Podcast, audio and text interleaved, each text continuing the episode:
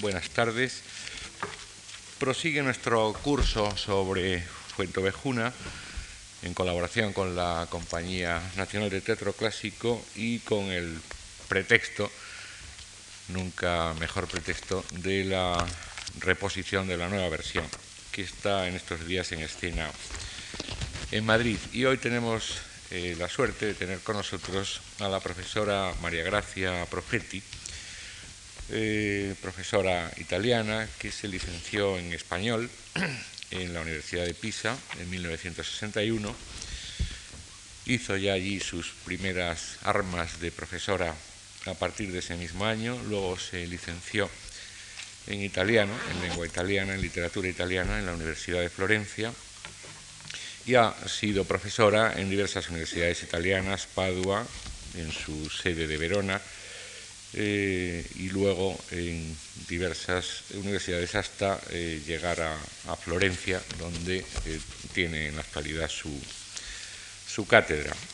Ella misma en una carta que nos, ha, que nos ha escrito resumía así su currículum. Dice, lo único importante es que actualmente soy profesora de lengua y literatura española de la Universidad de Florencia y me es muy difícil resumir en breves páginas mi actividad eh, que se concreta en 15 libros de ensayos, 16 ediciones críticas, 99 artículos, 10 traducciones, 54 reseñas, amén de una serie de trabajos en prensa. Por un error nuestro, por el que me disculpo, tienen ustedes, y me, imagino que les será a algunos útil, en las páginas 2 y 3 de estas eh, de estos papeles que les hemos dado para, que sigan con más claridad la conferencia de la profesora Profetti, eh, las ediciones críticas eh, que, ha hecho y como ven, pues que prácticamente abarcan una gran parte del teatro español del siglo de oro, Vélez de Guevara, Montalbán, Lope de Vega, naturalmente, y dentro de Lope de Vega, Fuente Ovejuna. Quiero darle las gracias a la profesora Profetti por haber hecho el esfuerzo de venir desde Florencia y a todos ustedes por acompañarnos en esta tarde lluviosa. Muchas gracias. Pues huelga decir que estoy muy contenta eh, de estar aquí hoy, hablarles eh, de uno de los temas que más me fascinan, que es el teatro del siglo de oro y concretamente de un autor al cual eh, quiero muchísimo, que es Lope de Vega, obviamente. Las dos hojas con mis ediciones las pueden arrancar tranquilamente de, este, de esta serie de materiales. Y lo malo es que mm, tenía que formar la página 2 y 3 de los materiales mismos, la primera escena de Fuente Ovejuna, que sin embargo les voy a comentar y les voy a leer, y la parte final de los esquemas eh, que según mi parecer eh, eh, dibujan, perfilan perfectamente la, mm, la, tercera jornada de Fuente Ovejuna que, como ustedes saben, es una de las comedias que mm, ha tenido, de Lope de Vega, que ha tenido más éxito y sigue teniendo éxito en nuestros días. los montajes se repiten, no solo en España, se trata de una de las pocas obras a las cuales fuera de España eh, se, debe el conocimiento del teatro español, no solo de Lope de Vega, sino del teatro áureo en general. Sin embargo, no consta que mm, la comedia tuviese un éxito particular en sus tiempos. Conocemos pocos datos que se suelen repetir. En 1619, que es el año en que la comedia se edita, la comedia pasa a América es decir, el 9 de agosto de 1619, un autor de comedias que residía en Potosí compró una copia. Pero no se guardan documentos de representaciones en Madrid, no nos han quedado ediciones sueltas ni huellas de representaciones en los siglos XVII y XVIII. Y así se repite un fenómeno interesante. El repertorio de Lope que hoy nos gusta es bien distinto del que gustaba al público contemporáneo suyo. Y pienso, por ejemplo, en el éxito, en cambio, extraordinario de comedias como El Capitán Belisario, que es de Mira de Amezcua, pero que se atribuyó a Lope y que se reedita un sinfín de veces a través del siglo XVII y del siguiente. En cambio, Fuentovejuna en el siglo XVII se imprime solo una vez. Es el propio Lope que la publica en su docena parte, en 1619, como he dicho, y es probable que la compusiera poco antes, ya que no aparece en la primera lista del peregrino, que es de 1604, pero sí en la segunda de 1618, lo que nos proporciona dos seguras fechas post y ante Quemme. Morley y Burton han establecido a raíz de un estudio de las formas métricas que la obra pertenece probablemente al periodo 11-18 o con mayor exactitud 12-14. Y a través de la inclusión en la docena parte, el texto literario para el teatro, bien distinto del texto espectáculo, inicia su camino hacia nosotros, destinatarios anómalos de la pieza.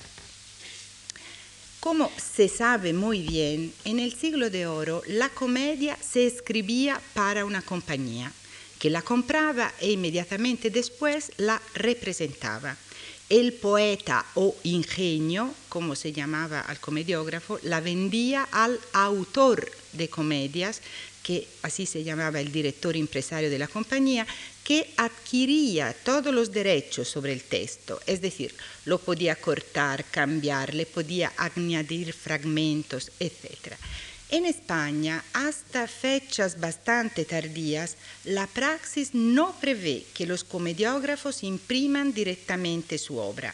Narro sí publica su Propalladia en 1517, pero en Nápoles, como bien se sabe, y a imitación de los italianos. En cambio, los textos, por ejemplo, de Diego Sánchez de Badajoz, los publica póstumos su sobrino. Algunos de Lope de Rueda, como bien se sabe, aparecen porque los imprime Timoneda. Los valencianos igualmente se editan en fecha tardía, por ejemplo, en 1609 la primera parte y en 16 la segunda. La edición de comedias de Lope empieza de forma bastante problemática, hacia 1603-4.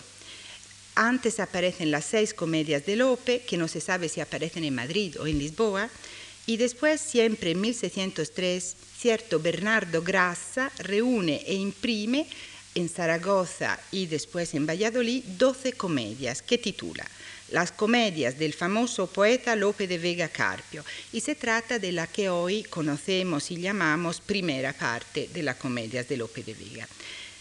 Pero se tendrá que esperar hasta 1609 para que la segunda parte de las comedias de Lope aparezca y la dudosa tercera parte de las comedias de Lope de Vega es probablemente de 1612. Solo en 1617 Lope empieza a publicar directamente sus textos con el título orgulloso de Doce comedias de Lope de Vega Carpio sacadas de sus propios originales por él mismo. Aparece la parte novena. Entretanto, Lope se había dedicado a valorar desde un punto de vista literario el texto de la comedia y había redactado hasta un manifiesto literario, un manifiesto teórico, eh, me refiero naturalmente al arte nuevo, que yo leo desde este punto de vista como reivindicación de la naturaleza literaria del texto, es decir, de su dignidad artística. Y a este propósito llamaré la atención sobre el hecho que también Juan de la Cueva, al cual se debe el intento de imprimir directamente sus textos, Análogamente reflexiona sobre la naturaleza de la comedia en el ejemplar poético que es de 1606 y 9, es decir, estamos en las mismas fechas. Y después Lope prosigue su reivindicación en los prólogos a las varias partes. Es decir, cuando los escritores empiezan a darse cuenta que el texto literario para el teatro puede tener un buen mercado, intentan imprimir sus textos, Pero la operación no era nada fácil, como atestiguan las escaramuzas de Lope con los impresores. Y recuerdo, por ejemplo, el pleito contra Francisco de Ávila. Así que los escritores tienen constantemente que subrayar que la comedia no es obra de todos o de muchos, compañía, impresores, etc., sino que al ser obra literaria es propiedad moral, digamos, del que la compuso. Y en los prólogos preparados para las varias impresiones aparece otro dato de gran interés, la absoluta conciencia de los escritores que al ser impreso el texto cambia de categoría. Os quiero leer el prólogo que Juan Pérez de Montalbán redacta en 1635 para su tomo primero de comedias. Dice Montalbán, para desengañar a los curiosos y desmentir a los que profanan nuestros estudios, me reduje a imprimir las mías comedias, naturalmente, empezando por estas doce, que es el tomo, lectores míos, que os consagro, para que las censuréis en vuestro aposento que aunque parecieron razonablemente en el tablado, no es crédito seguro, porque tal vez el ademán de la dama, la representación del héroe, la cadencia de las voces, el ruido de los consonantes, la suspensión de los afectos, suelen engañar las orejas más atentas y hacer que pasen por rayos los relámpagos, porque como se dicen a prisa las coplas y no tiene lugar la censura para el examen, quedan contentos los sentidos, pero no satisfecho el entendimiento. Como se ve, Montalbán subraya aquí la oposición sentidos-entendimiento, que corresponde a dos lugares de fruición distintos, tablado-aposento. Imprimir el texto literario, por lo tanto, implica un tipo de operación donde se pierde el texto espectáculo que el escritor áureo dibuja muy bien, con una metodología parecida a la establecida hoy por la semiótica de la representación. Se vean, por ejemplo, los que hoy llamamos signos kinésicos, ademán de la dama, representación del héroe, la dicción, la cadencia de las voces, el ruido de los consonantes y la interacción del destinatario, del público, la suspensión de los afectos. Mientras al imprimir la pieza se trata de hablar al entendimiento y el cambio de categoría del texto queda bien evidente. ¿para qué este largo y quizás aburrido preámbulo? Para subrayar cómo el texto literario de las piezas del siglo XVII, el texto literario que hoy nos queda, es un texto parcial y no lo digo solo en el sentido de que se puede a veces tratar de un texto literario distinto del que se representó, lo que también es cierto. Un ejemplo, Hacia 1601 Lope escribe una comedia que titula La comedia de los Jacintos o El celoso de sí mismo. La vende a un capocómico y la comedia va a parar a Córdoba, donde Antonio Sánchez la recopila junto a otras dos del mismo Lope y a las firmezas de Isabela de Góngora. El librero Francisco Cea después imprime las cuatro piezas en 1613. Pero algunos años después, en 1623 Lope decide publicar directamente la comedia y la reelabora profundamente para imprimirla bajo el título de La Pastoral de Jacinto en la parte 18. Le añade fragmentos, fragmentos de más esmerada elaboración literaria, incluye sonetos, es decir, cambia el texto escrito ya representado y a lo mejor adaptado por las compañías teatrales que lo habían puesto en escena y lo cambia para darle mayor dignidad literaria. Así que entre texto escrito, texto representado y texto impreso puede mediar dos tipos de cambios. A. los debidos a las compañías teatrales, en el caso de borradores vendidos por las compañías después a los impresores y publicados fuera del control de los escritores. Por lo que se refiere a López, se trata de las partes 1, 8 y desde la 20 a la 25, porque son eh, partes póstumas, las publica Usategui, por ejemplo, que era el yerno eh, de López de Vega. B cambios debidos a un sucesivo arreglo literario del mismo escritor en el caso de textos impresos directamente, como en el caso de Fuentovejuna, por lo que se refiere a Lope, partes 9, 20. Y todo esto se tendrá que tener en cuenta. Pero al hablar de texto literario como documento parcial, no me refiero solo a estos cambios intencionados, eh, producidos por los actores de un lado y por el escritor del otro. Me refiero al hecho de que el texto puesto en escena, el que hoy llamamos texto espectáculo, no solo comunica a través de lo que dicen los personajes, es decir, a través de las palabras consignadas en el texto literario, sino a través de los silencios, de las acciones, de las entradas, salidas, del vestuario de los actores, de los lugares escénicos donde se imagina que se desarrolla la acción. Durante una temporada muy larga, la crítica parecía haberse olvidado de esta serie de verdades de perogrullo y se dedicaba al examen de los textos literarios que nos habían quedado, centrándose únicamente en la palabra escrita. Solo recientemente la semiótica teatral ha vuelto a llamar de forma decisiva la atención sobre la débil, dudosa, parcial fisonomía del texto literario para el teatro. Ahora bien, este texto parcial constituye el único documento que poseemos para intentar un análisis de la posible performance de Fuentovejuna en su tiempo, con muy pocas ayudas, ya que nos falta hasta la indicación de la compañía que puso en escena la comedia. Esta información a veces se conserva en el texto literario y pienso en el caso del castigo sin venganza, donde en el manuscrito resulta que la comedia fue representada por Manuel Vallejo, sabemos también el reparto de los papeles, lo que ha permitido a Víctor Dixon redactar un artículo muy brillante donde, hablando el mismo Manuel Vallejo, nos explica divertidos pormenores acerca del funcionamiento de una compañía, de cómo se ponía en escena un texto, etc.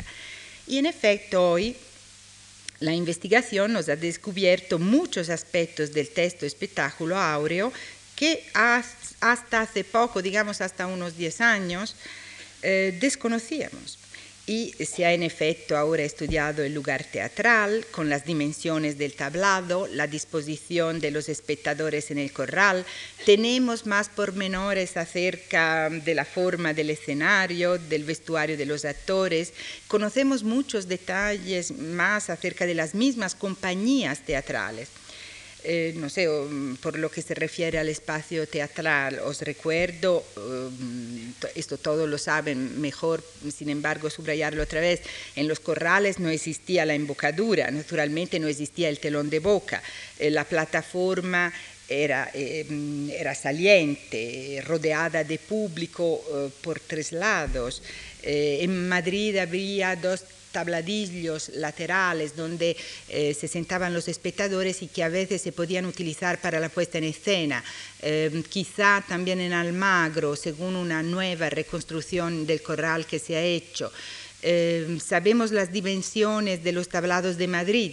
El del Corral del Príncipe, hoy el eh, Teatro Español, medía 28,5 pies de un lado y 16 pies del otro. Un pie son 25 centímetros, siempre hay que dividir por cuatro, es decir, eran 7 metros por 4. Más o menos las mismas dimensiones tenía el tablado del Corral de la Cruz y los corrales de Valencia, Oviedo, Pamplona, Córdoba, Almagro, León, etc. Son datos que conocemos. A espaldas del tablado se levantaba el edificio que se llamaba el teatro, y eh, según palabras de eh, Ruano de Laza que voy a citar, era una estructura de madera de cuatro plantas de la misma anchura que el tablado central. Los tres niveles visibles eh, estaban divididos por los dos pies derechos que los sostenían en nueve espacios, delante de los cuales se colgaban unas cortinas. Hay también que subrayar que estas cortinas representaban los espacios escénicos en que se desarrolla la acción.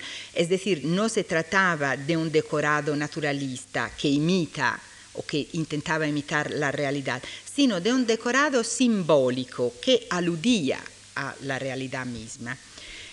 Eh, pero no sabemos ni podemos opinarlo para qué compañía Lope escribiría la comedia. El único dato que poseemos es que en la década en la cual Lope compuso Fuentovejuna, 11-18, como se ha visto, mantenía excelentes relaciones con Alonso de Riquelme Faltándonos trazas más concretas, solo podemos examinar el texto literario para ver si dentro de la escritura quedan los que se han llamado signos latentes de la puesta en escena que se daría en sus tiempos. El concepto de signo latente se debe a una estudiosa italiana eh, que se llama Paola Gulli Pugliatti. Bueno, hace unos 15 años yo he dado de la pieza una lectura eh, que algunos de ustedes a lo mejor conocen y que se puede resumir así. Desde una situación de desorden, de la cual Fernán Gómez, comendador de Calatrava, es responsable, se pasa a una restauración del orden a través de su matanza por parte de los campesinos y de la sucesiva justicia por parte de los reyes católicos. Elaboré también los esquemas un tanto complicados que os he dado en los materiales, solo relativos, eh, repito, a las primeras dos jornadas, porque el de la tercera se quedó en el fax, cosas que pasan. Y eh, estos esquemas solo sirven para subrayar esta progresión, la progresión que va del desorden al orden. No voy a proponer eh, otra vez en todos sus pormenores literarios mi lectura, uso de peculiares formas estróficas, uso de lugares comunes, metáforas, etc. Pero sí me interesa subrayar cómo el mensaje que intenté captar se estructura en una forma peculiarmente, estrictamente teatral. Y leamos la primera escena de la comedia que pensaba daros en los materiales y que formaba la parte, la página 2 y 3 que eh, ustedes no tienen. Eh, sale a la escena el comendador y dice, eh, son las primeras palabras de la comedia, ¿sabe el maestre que estoy en la villa? La villa no sabemos, nosotros sabemos que se trata de Almagro, ¿no? Y Flores dice, ya lo sabe. Y sabes también que soy Fernán Pérez de Guzmán. Cuando no sepa mi nombre, no le sobra el que me dan de comendador mayor. Es decir, ya Lope nos da eh, inmediatamente una serie de datos, los da a sus espectadores. Dice que la acción se desarrolla en la ciudad, en Almagro, en el palacio del maestre Calatrava. Sabe el maestre que estoy en la villa.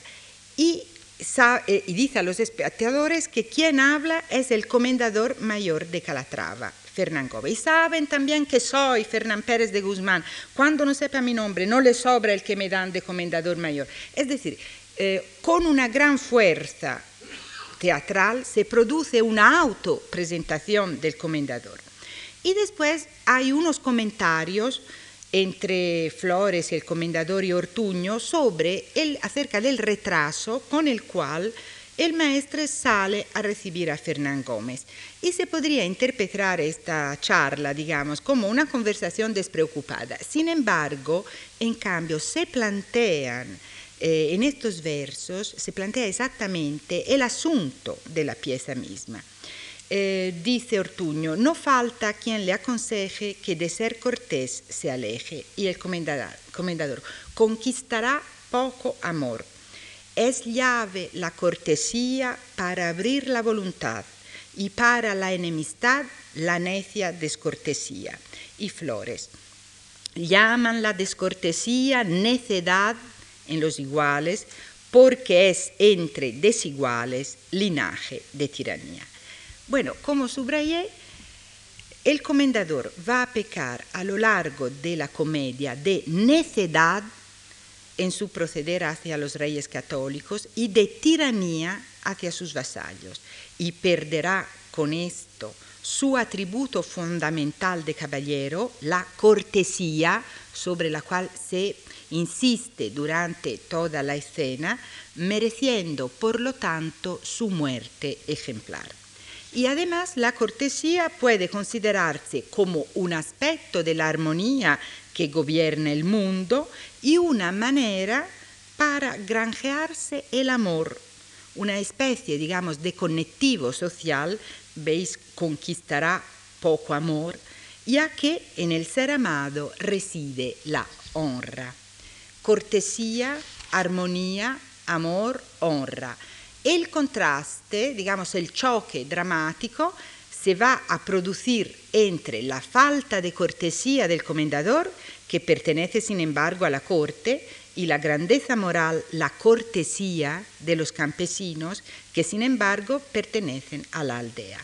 Y en el segundo núcleo escénico se ven actuar los campesinos, Laurencia, Pascuala, Mengo, Frondoso, Barrildo, que subrayan la conducta inmoral del comendador, que ha intentado corromper a Laurencia, sin embargo, firme a toda prueba.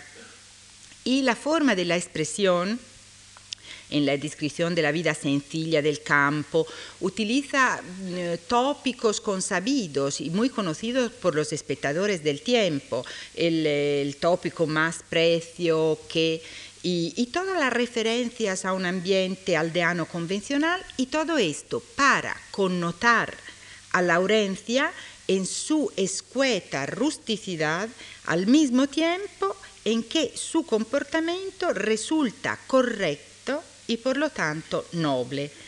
Y así eh, se eh, da una inversión, digamos, analógica fundamental que se verifica según un esquema que también ustedes no tienen en los materiales y que sin embargo subrayaba esto, el comendador que pertenece a la esfera de la corte pierde en efecto su cortesía a través de la tiranía, mientras que Laurencia perteneciente a la aldea cobra nobleza a través de la perfección de su conducta moral. Así la aldea se hace corte, es decir, lugar de cortesía, y las labradoras se convierten en damas. Y efectivamente Frondoso, al salir a la escena, dice, Dios os guarde, hermosas damas. Y Laurencia, damas, Frondoso nos llamas y como damas y caballeros los aldeanos dialogan del recto amor, sancionado por el vínculo social del matrimonio frente a la lascivia encarnada por el comendador y hasta de amor platónico en una escena que entonces analicé. Ahora bien, el choque no solo se expresa a través de las palabras de los actores, sino que pasa a través de los lugares en que la acción se desarrolla. Mientras que el primer núcleo escénico se sitúa en el palacio, el segundo se desarrolla contrastivamente en la aldea, donde después de un largo parlamento entre los aldeanos entran el comendador y los suyos, rompiendo la relación de armonía que parecía haberse establecido entre el señor y sus vasallos. Y el contraste se repite en la segunda mitad del acto. La acción se desarrolla antes dentro del Palacio de los Reyes Católicos, de los cuales promana la ley, para volver a las afueras de Fuente Ovejuna, donde se produce el enfrentamiento entre Laurencia Frondoso, y el comendador, es decir, donde se produce la ruptura de la ley. Este enfrentamiento se da en un lugar simbólico, cerca del arroyo. He dicho simbólico ya que el arroyo es la forma que adquiere la fuerza del amor desenfrenado según ya aparece en el Parlamento de los campesinos en el segundo núcleo escénico. Dice Laurencia, dijéronme tantas cosas de Fernando su señor que me pusieron temor, mas no serán poderosa para contrastar mi pecho. Y Pascuala, ¿dónde te hablaron? Allá, en el arroyo. Pero Laurencia y Fondoso ahora se autolimitan a través del matrimonio ordenador, corrector de demasías, como dice el texto. Y si el arroyo es la fuerza del amor desenfrenado, ahora Laurencia dice, a medio torcer los paños quise, atrevido frondoso, para no dar que decir, desviarme del arroyo. La inversión de los valores que, he intentado poner de relieve a través de los recursos literarios, es decir, los parlamentos, los tópicos como la hipocresía de los nombres, etc., se corrobora a través del vestuario. No me parece puro alarde verbal el hecho de que Flores pinte en una larga descripción el arnés del comendador y del maestre. Son casi 100 versos, de 450 a 522 un parlamento largo eh, en que estos mm, eh, nobles eh, resaltan en toda su elegancia formal. Sin embargo, esta elegancia después, esta gala, digamos, después se desmiente por su infame proceder hacia los ciudadanos de Ciudad Real. No analizo el fragmento por demasiado largo, eh, pero mm, creo que merecería la pena eh, leer estos versos. Igualmente, la elegancia moral de Frondoso, su protagonizar la vida aldeana, se ve reflejado en sus trajes. Eh, dice Laurencia, y como tú eres zagal de los que huellan, brioso, y excediendo a los demás vistes bizarro y costoso, es decir, subraya esta manera de, eh, digamos, de proponerse. Eh, mm, ustedes piensen en el actor que hacía de frondoso en el siglo de oro y que saldría al escenario con un traje particularmente elegante ¿no? en relación con los que representaban a los campesinos. Y existe también un símbolo visual de la caballerosidad del comendador, un símbolo que se evidencia en su vestuario, la cruz, a la cual había aludido el comendador en su exhortación al maestre en el primer núcleo, alude tres veces a la cruz que lleva el caballero en el pecho. Y esta mm, alusión a la cruz se repite en la descripción de los atavíos, eh, estos 100 versos que os mencioné. La cruz que adorna el pecho del comendador y que el público percibe a través de sus ojos es desmentida por sus acciones, dice Laurencia. Id con Dios tras huerto corzo. Esto creo que lo tenéis en los materiales, en la página 4. Que a no veros con la cruz os tuviera por demonio, pues tanto me perseguís. Y contra esta cruz frondoso apunta la ballesta. Dejad la moza o creed que de mi agravio y enojo será blanco vuestro pecho, aunque la cruz me da enojo. Apunta la ballesta, he dicho. Como se ve, las acciones integran el mensaje. Frondoso toma la ballesta y el comendador explica que viene sin espada. El poder, el poder de las armas, pasa de esta manera del caballero al villano y es la forma que Lope utiliza para transmitir el concepto al público, es decir, una forma escénica. Esta integración de niveles y mensajes, repito, literario, visual, de acción, sigue obviamente en las jornadas sucesivas. Eh, veamos la segunda que se desarrolla antes en el mentidero de la aldea y en sus alrededores. Luego cerca de Ciudad Real después de la derrota de los caballeros de Calatrava y finalmente en el pueblo. En la plazuela de Fuentovejuna los eh, villanos hablan de libros, no de cosechas, también de cosechas, pero de libros, de la invención de la imprenta, y el comendador que interviene a romper esta atmósfera de paz que podríamos llamar intelectual, declara en cambio su lascivia pidiendo desvergonzadamente Laurencia a su padre mismo, a través de una metáfora que viene desde la Edad Media, la metáfora de la caza de amor. y después efectúa una especie de reseña de las mozas de, del pueblo, todas codiciadas por su señor. Fernán Gómez llega aquí a trastornar hasta los preceptos del amor platónico usados para afianzar sus extravíos. Y se confirma así la inversión de valores que remata en la definición icásticas de las dos posturas. Dice Esteban, y vos, Señor, no andáis bien en hablar tan libremente. Y el comendador, oh, qué villano elocuente. Ah, Flores, haz que le den la política en que lea de Aristóteles. Pues estos son villanos que pueden leer la política de Aristóteles. Esto en el nivel literario. La importancia de los valores visuales se confirma eh, por fragmentos como el que os he dado en los materiales, en la página 4 es el tercer fragmento, donde vuelve a aparecer el símbolo cruz.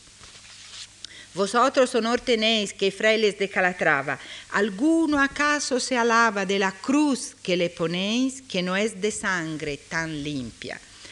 El valor simbólico de una acción como coger la ballesta que vimos en la primera jornada se confirma a través de las palabras del comendador que lamenta que Frondoso se haya ido con ballesta y sin castigo. Y contra las armas de los nobles se mencionan por primera vez en una serie de alusiones premonitorias las armas campesinas, las piedras, la onda que el comendador manda quitarle a Mengo, armas que se verían concretamente en la escena y aparecen las insignias del poder aldeano, la vara que Fernán Gómez manda quitar a Esteban. Hola, la vara quitalde. Así, la violencia del comendador Fernán Gómez pasa de las palabras a la acción y con más evidencia cuando ordena a los campesinos, levantaos de aquí, salid de la plaza luego, es decir, los echa de su propio lugar. Y cuando asistimos a, a, un hecho que se da, una serie de hechos que se dan en el mismo escenario, es decir, el rapto de Jacinta y la paliza que se da a Mengo. Mientras tanto, los protagonistas aldeanos dominan la violencia de la lascivia a través del casamiento. El momento en que la pareja se somete a la ley social emana regocijo, como se ve en las palabras de Esteban, en la directa representación de las bodas, con los chistes sencillos de los aldeanos, los cantos y la evocación poética del comendador precede su violenta salida a la escena, no perdonando siquiera al momento de alegría y al mismo carácter de pacto social que el matrimonio adquiere, y todo esto queda, bien subrayado en los versos, ni mirando a la causa que ha determinado la reacción de Frondoso, su calidad de hombre amante. El comendador queda así definitivamente privado de su carácter de caballero y el recurso a la justicia de los reyes, restitución del pacto social, directamente aludido. Es el último fragmento en la página 4 de los materiales. Reyes hay en Castillas que nuevas órdenes hacen eh, y que desórdenes quitan. Y aquí también, como veis, sigue obrando en un nivel visual, digamos, el símbolo cruz. Póngasela el rey al pecho, que para pechos reales es esa insignia, no más. La tercera jornada confirma la presencia de una estructura escalar que Lopre, eh, según se ve, prefiere para esta comedia, con la reiteración de varios motivos. En las jornadas precedentes se repetían las acciones de rebeldía a los reyes católicos y de tiranía hacia los labradores. Ahora la muerte de Fernán Gómez es decretada dos veces, antes por los hombres y después por las mujeres.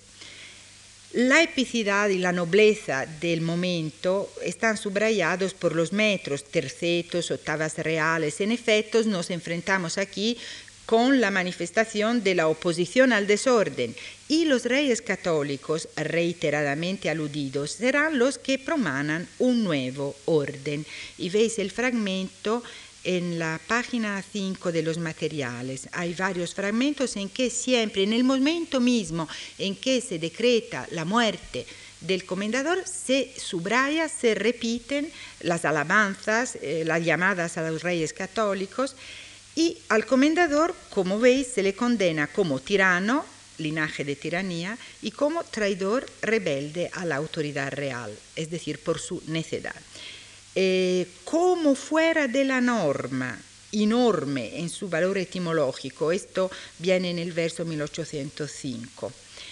Y eh, se repiten de una forma obsesiva estas declaraciones. Siempre en la página 5 he reunido en los materiales algunas de ellas. La intervención de Laurencia en épico romance, una intervención toda sembrada de mm, interrogaciones, exclamaciones retóricas, hipérboles, comparaciones y hasta injurias. A los, mm, a los varios labradores se le tilda de liebres, bárbaros, gallinas, maricones, amujerados, cobardes. Es una pieza extremadamente emotiva, pero a la vez centrada en argumentaciones jurídicas, por ejemplo, y indica bien el paisaje del desorden, cuya forma simbólica es la pérdida de virilidad de los hombres, al orden. Y dice Juan, ¿qué orden pensáis tener? Ir a matarlos sin orden. Juntad el pueblo a una voz, que todos están conformes en que los tiranos mueran. Incluso las mujeres, todas en orden, con cabo de escuadra, alférez, capitán, acometen al comendador. Y no es un caso que ahora Flores la llame señoras, subrayando la nobleza de sus hechos y la dignidad que han adquirido. El amor social mueve a la comunidad y Frondoso puede muy bien decir al comendador, amor les ha movido el tirano muere al grito, de Fuente Ovejuna que empieza a repetirse en el escenario. Desde este acme tan violento hay que volver a la normalidad. Y dos veces se promete justicia, antes la amenaza el rey, después el maestre, que subraya como los villanos eh, dice, con furia impaciente rompen el cruzado pecho, siempre se repite el símbolo cruz pero las sucesivas actuaciones de los aldeanos irán demostrando con su respuesta ordenada que el fin del hecho sangriento es exactamente la restitución de un orden social, nacido de la superación de las ventajas personales, resistencia al tormento, y la solución a la que llega el mismo maestre, el cual después de unas inmediatas declaraciones, estoy por darte la muerte, la villa he de asolar, logra reportarse y dejar la averiguación del caso a la autoridad real. Con este comportamiento se aleja de su precedente alevosía, anteposición del interés personal al colectivo, y vuelve a cobrar el honor de caballero. Entre estos dos núcleos escénicos se encaja el episodio del falso tormento, cuyo valor ha sido justamente subrayado. El nuevo pacto social se presenta aquí en toda su evidencia. A los reyes se les define en su calidad de casados, ya victoriosos destruidores de tiranos o de violadores de la norma, cuya forma simbólica es aquí gigantes y enanos, todo lo que está fuera de la norma. Es eh, en la página 6, 6 de los materiales el primer fragmento.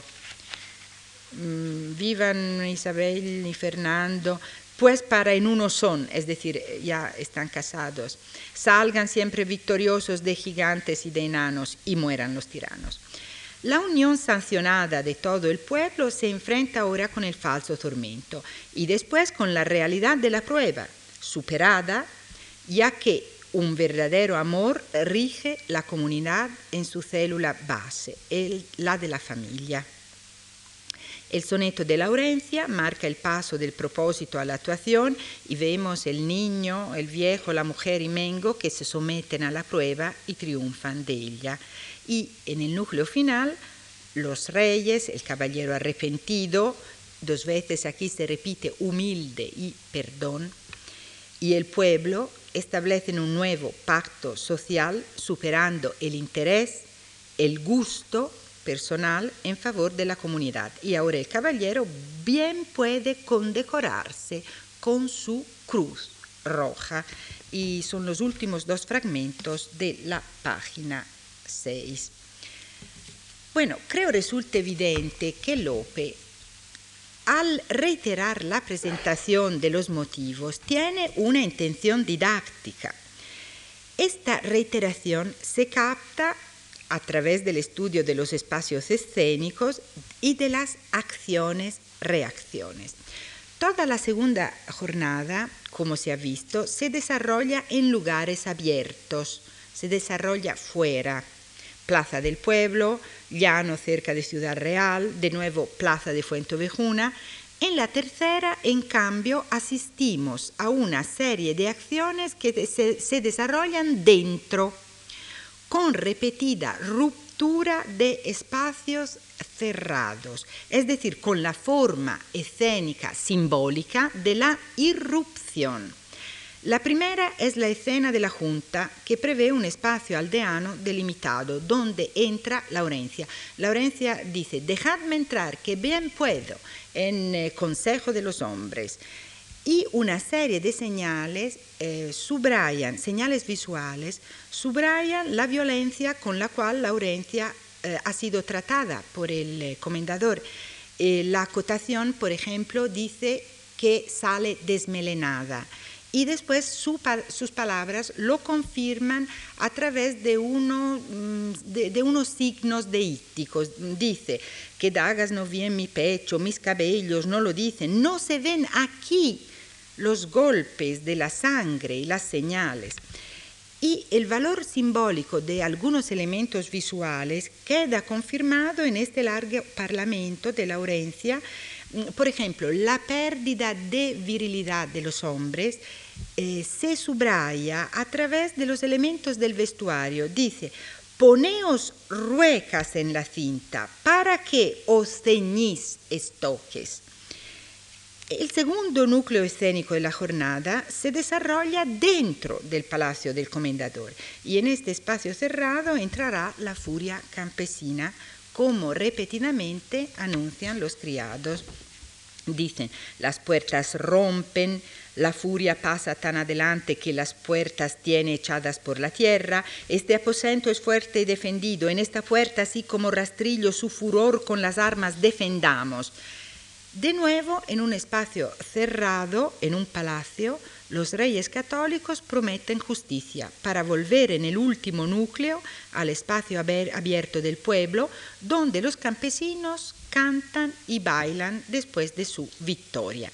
Es decir, que hasta el nivel escénico indica que se ha recuperado una forma de libertad o de armonía. Este es el momento en que se da eh, el baile y son momentos, hay tres momentos, todos tres muy importantes. Se da eh, una vez en cada jornada, música, la inserción de la música y del baile. El primer momento, eh, bueno, esto se ha estudiado, se ha estudiado por Spitzer y López Estrada, por ejemplo. El primer momento de la primera jornada subraya la relación de armonía que tiene que existir entre señor y vasallos. El segundo es el momento de la boda, el pacto, digamos, entre los particulares y la comunidad. Es un momento central, central incluso desde un punto de vista, digamos, casi técnico, porque es la mitad del segundo acto. Y eh, aquí es donde Lope utiliza la canción Al Val de Fuentovejuna, que como dice López Estrada constituye casi el núcleo inspirador de la pieza. Es un intento de alejar en un fondo arcaico, en un fondo literario, la violencia del comendador. Dice, sublimación lírica en la que los motivos de la tragedia, aún en perspectiva solamente, aparecen expresados con toque genial de poesía bajo las apariencias de la vieja farsa medieval de la pastorela, que todavía guarda su prestigio literario. El tercer momento, que es este momento final, subraya el nuevo pacto social que se establece ahora entre la comunidad y los reyes. Y como se ve, estas enclaves eh, coréuticas, estos momentos de baile y de, eh, y de, música, no son momentos de diversión, como a veces, eh, en, sobre todo en el siglo pasado, se de, decía, ¿no? Lope, eh, para amenizar la comedia, pone de vez en cuando algunos fragmentos de eh, bailes y danza. No, son, son momentos de profunda significación. Lope los utiliza para comunicar su mensaje. Utiliza, como veis, formas tan teatrales como las danzas y la música. Y será necesario concluir destacando algunos rasgos característicos de los personajes. No en el sentido en que se atribuía al término en el siglo pasado, eh, y a veces sigue entendiéndose hoy, es decir, como eh, perfil psicológico de cada uno de, los, de ellos, de los personajes mismos. No, en la comedia áurea, más que de personajes, sería necesario hablar de actantes, es decir, centros, núcleos de acción y núcleos de significación, por supuesto.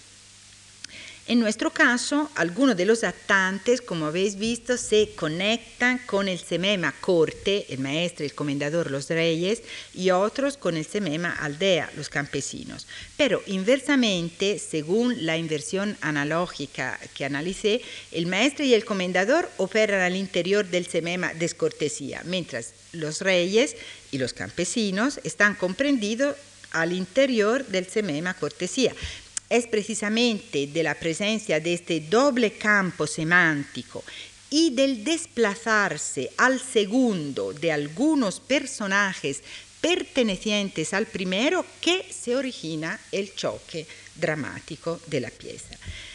Sin embargo, se ha hablado recientemente de un protagonista colectivo de Fuente Ovejuna en un libro de Teresa Kirchner, un libro interesante, bien documentado, mm, el análisis me parece inteligente, pero que no logra eh, convencerme. Os explico el porqué. El concepto de protagonista o personaje colectivo ha sido elaborado por Joachim Tenscher, entre otros, utilizando las teorías de Walter Benjamin y de Bertolt Brecht y ha sido aplicado, digamos, de forma retrospectiva a un texto que se mueve dentro de una lógica ideológica distinta, que es la lógica del espectador del siglo XVII. Para este espectador la obra se escribió. Este espectador estaba perfectamente en condiciones para descifrarla. No solo conocía la tradición oral y el refrán de Fuente Ovejuna, sino que estaba también familiarizado por lo menos algunos niveles de este público, con tópicos literarios como el de la hipocresía de los nombres, con principios filosóficos como el del amor platónico, etc. Dice Teresa Kirchner, y cito, es nuestra intención el probar no tan solo el carácter protagónico de la colectividad, sino mostrar la elaboración profunda que representa esta comedia en función de una acción central, el hacerse de un grupo. Partiendo de esta idea, hemos analizado Fuente Ovejuna en función del impacto del protagonista múltiple en la escena y de cómo, a través de su manipulación, Lope logra creer crear perdón, y transmitir el concepto del espíritu colectivo. De esta suerte asistimos a un proceso en el que la participación de la masa en la escena va aumentando a la vez que aumentan también los temas relacionados con el desarrollo de una conciencia colectiva. Ahora bien, a mí me parece claro, sin necesidad de demostraciones, que los protagonistas de Fuente Ovejuna se sienten parte de una comunidad, de un grupo, pero lo mismo se da en todas las comedias del periodo. Ni podía ser de otra forma. El concepto de lo individual, de los derechos individuales, se formará casi un siglo o dos después. Es un invento burgués, diríamos.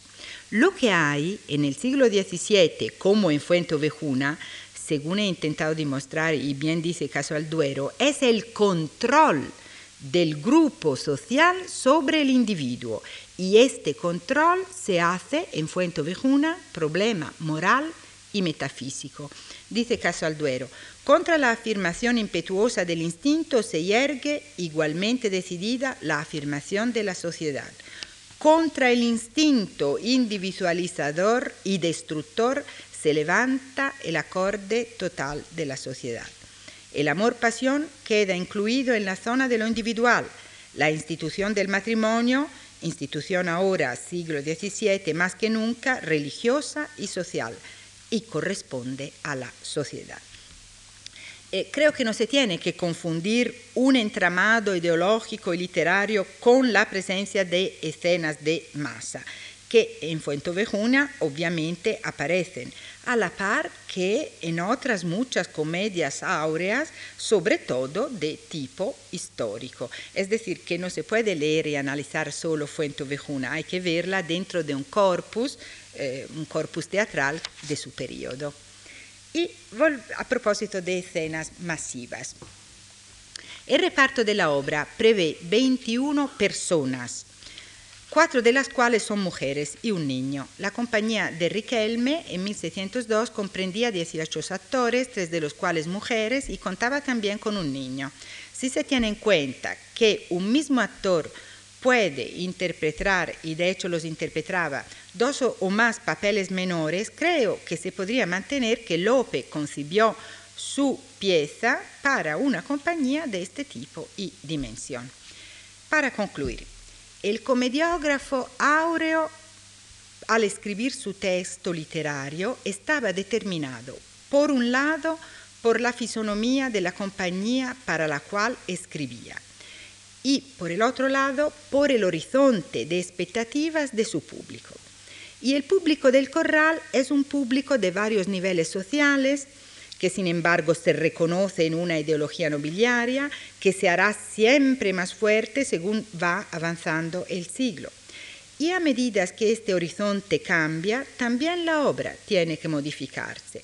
Es lo que se comprueba al examinar la fuente ovejuna de Monroy y Silva, que se escribió hacia la segunda década del siglo, unos diez años después que la de Lope, y quizá para la compañía de María de Córdoba, conocida con el nombre de Amarilis.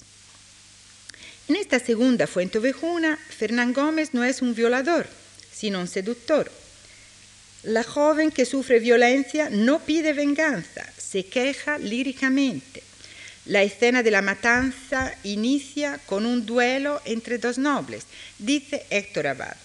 Más que a la distancia geográfica, el público de Monroy era probablemente sevillano, el de Lope de Vega madrileño, y independientemente de, de la personalidad o genio de los autores, que entra sin duda en juego, la metamorfosis formal obedece al hecho de que cada vez se siente con más fuerza el imperativo de seducir no solo al vulgo, sino también a un público de doctos que bajo la influencia de los nuevos poetas ha desarrollado otro gusto literario.